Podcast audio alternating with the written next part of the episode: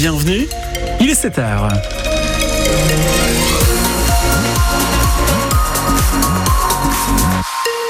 On commence par un point météo.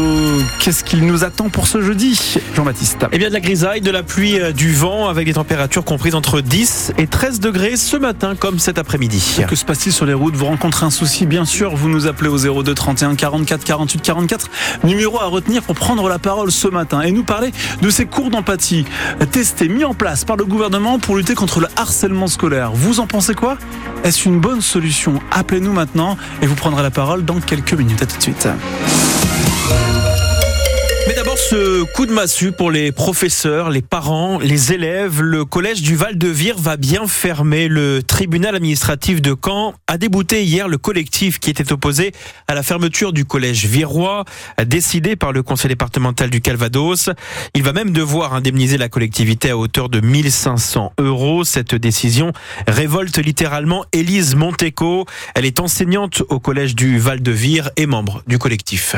On avait l'espoir que la justice nous donne raison. C'est pas le cas. Donc oui, forcément, on est dévasté. Euh, il a fallu euh, en plus euh, bah, l'annoncer à tous les collègues qui n'étaient pas encore au courant. Et puis surtout, il a fallu l'annoncer aux élèves. Et ça, ça a été particulièrement difficile parce que les plus jeunes sont très, enfin, ils sont tous attachés à leur collège, mais c'est vrai que les plus jeunes savent qu'ils vont devoir changer l'année prochaine. Et ça, vraiment, ça a été très compliqué de faire face à leurs larmes, à leur désespoir à eux quand euh, nous-mêmes on, on est désespéré. On s'est battu euh, corps et âme, donc euh, c'est pour ça que la décision est, d'autant plus difficile. On ne comprend pas comment euh, l'éducation nationale, comment le conseil départemental, qui sont censés être des instances qui devraient favoriser des établissements comme le collège Val-de-Vire, qui est un petit collège où on a un rapport avec les élèves qu'on n'aura pas ailleurs. Donc voilà, nous on sait tout ce qu'on perd. Et le collectif doit réfléchir à la suite qu'il souhaite donner au nom à sa lutte.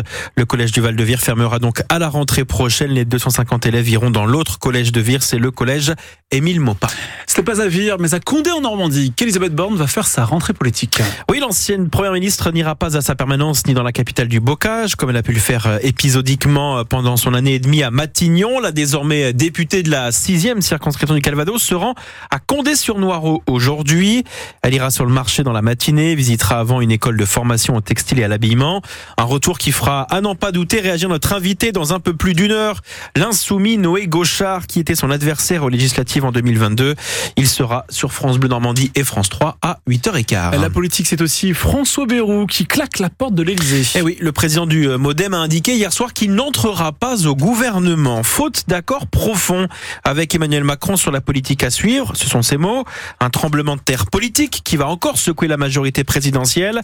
La place de Bayrou dans le gouvernement était l'une des principales inconnues du remaniement à venir. Depuis que l'ancien candidat à la présidentielle a été relaxé dans l'affaire des assistants parlementaires européens. Hier, les partisans de François Bayrou au Parlement se sont retrouvés, Marie Mollet. La scène est surréaliste. Un dîner du Modem qui vire à la réunion de crise en plein milieu du ministère de l'Agriculture, celui de Marc Fesneau, pilier du parti.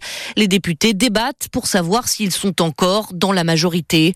Vers 20h30, leur chef, François Bayrou, les y rejoint. Il veut justifier sa décision de ne pas entrer au gouvernement. La nouvelle a sidéré une partie de ses troupes. Alors, il explique sa version des faits. Il aurait voulu six portefeuilles au gouvernement pour son parti. Le président lui en a proposé quatre. L'éducation nationale, le président lui a proposé les armées. C'est une démarche d'humiliation, s'emporte François Bayrou devant son camp. Un peu de gratitude abonde à la sortie l'élu du Morbihan, Jimmy Pain. On était là en 2017, sans François Bayrou. Il n'y aurait pas eu ce merveilleux élan euh, qu'a été le macronisme. Maintenant, on aimerait pouvoir être, je crois, traité au, au niveau qu'on mérite d'être traité. C'est pas plus compliqué que ça. Non, on est dans la majorité. Mais on a envie de te faire entendre dans la majorité. C'est ça un peu le fond du problème. On reste dans la majorité. Ce point au moins est clarifié, répètent les députés, mais il reste des désaccords de fond, leur a martelé François Bayrou, sur l'éducation ou sur un gouvernement trop parisien, déconnecté. Une façon de viser Gabriel Attal sans le nommer. Un ministre en suspens résume, il a voulu l'humilier et montrer que face au vieux Bayrou, le jeune Attal ne fait pas le poids. Et dans le Calvados, le Modem est notamment représenté à l'Assemblée nationale par le député de la quatrième circonscription, Christophe Blanchet. Madame, bonjour. C'est pour un contrôle promis par le gouvernement aux agriculteurs. Des inspections sont menées dans les magasins pour vérifier l'étiquetage des produits alimentaires frais. C'est ce qui s'est passé en Normandie hier dans un supermarché de Passy-sur-Eure près d'Evreux. Mais le consommateur, lui aussi, peut être acteur des contrôles. C'est ce que nous explique ce matin Anne-Marie Griffon-Picard. C'est la directrice des populations de l'heure.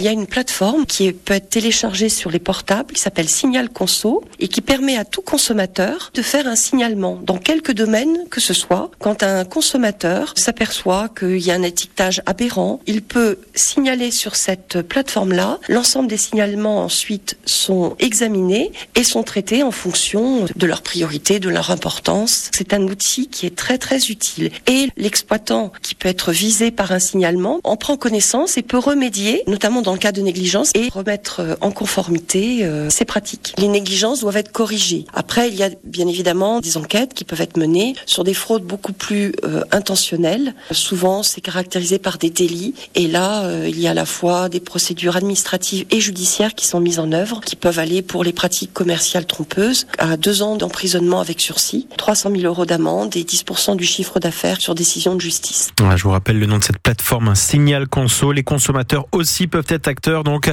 de ces euh, contrôles dans les magasins. L'homme qui a donné sa vie pour protéger une femme à Lisieux il y a un peu plus de deux semaines sera décoré à titre posthume. Sébastien, tué le mois dernier d'un coup de couteau pour s'être interposé lors d'une dispute conjugale au pied d'un immeuble du quartier Hauteville. La famille a été officiellement informée hier matin que Sébastien allait recevoir la médaille d'or du courage et du dévouement. Son inhumation a lieu aujourd'hui au Pays Basque. 7h07. On passe au sport avec une super bonne nouvelle, Jean-Baptiste. Un nageur originaire d'Argentine sacré champion du monde. Oui, cette bonne augure à quelques mois des euh, Jeux Olympiques. Il s'appelle Logan Fontaine. Il a remporté en effet la médaille d'or hier dans l'épreuve du 5 km de nage en eau libre devant un autre Français. Les championnats du monde de natation ont lieu en ce moment même euh, au Qatar. Licencié dans un club de natation de Rouen, Logan Fontaine est entraîné dans le sud de la France par un certain Philippe Lucas, connu euh, notamment pour avoir été l'entraîneur de Laure Manodou. En football, on connaît le nom de 7 des 8 qualifiés pour les quarts de finale de la Coupe de France. Hier, Nice, Lyon, Strasbourg, Valenciennes, le Paris Saint-Germain et les amateurs du Puy ont rejoint Rennes. C'est fini en revanche pour Le Havre et Laval, éliminés hier. Dernier huitième de finale ce soir, le FC Rouen qui évolue en national, la troisième division, reçoit l'AS Monaco à 20h45.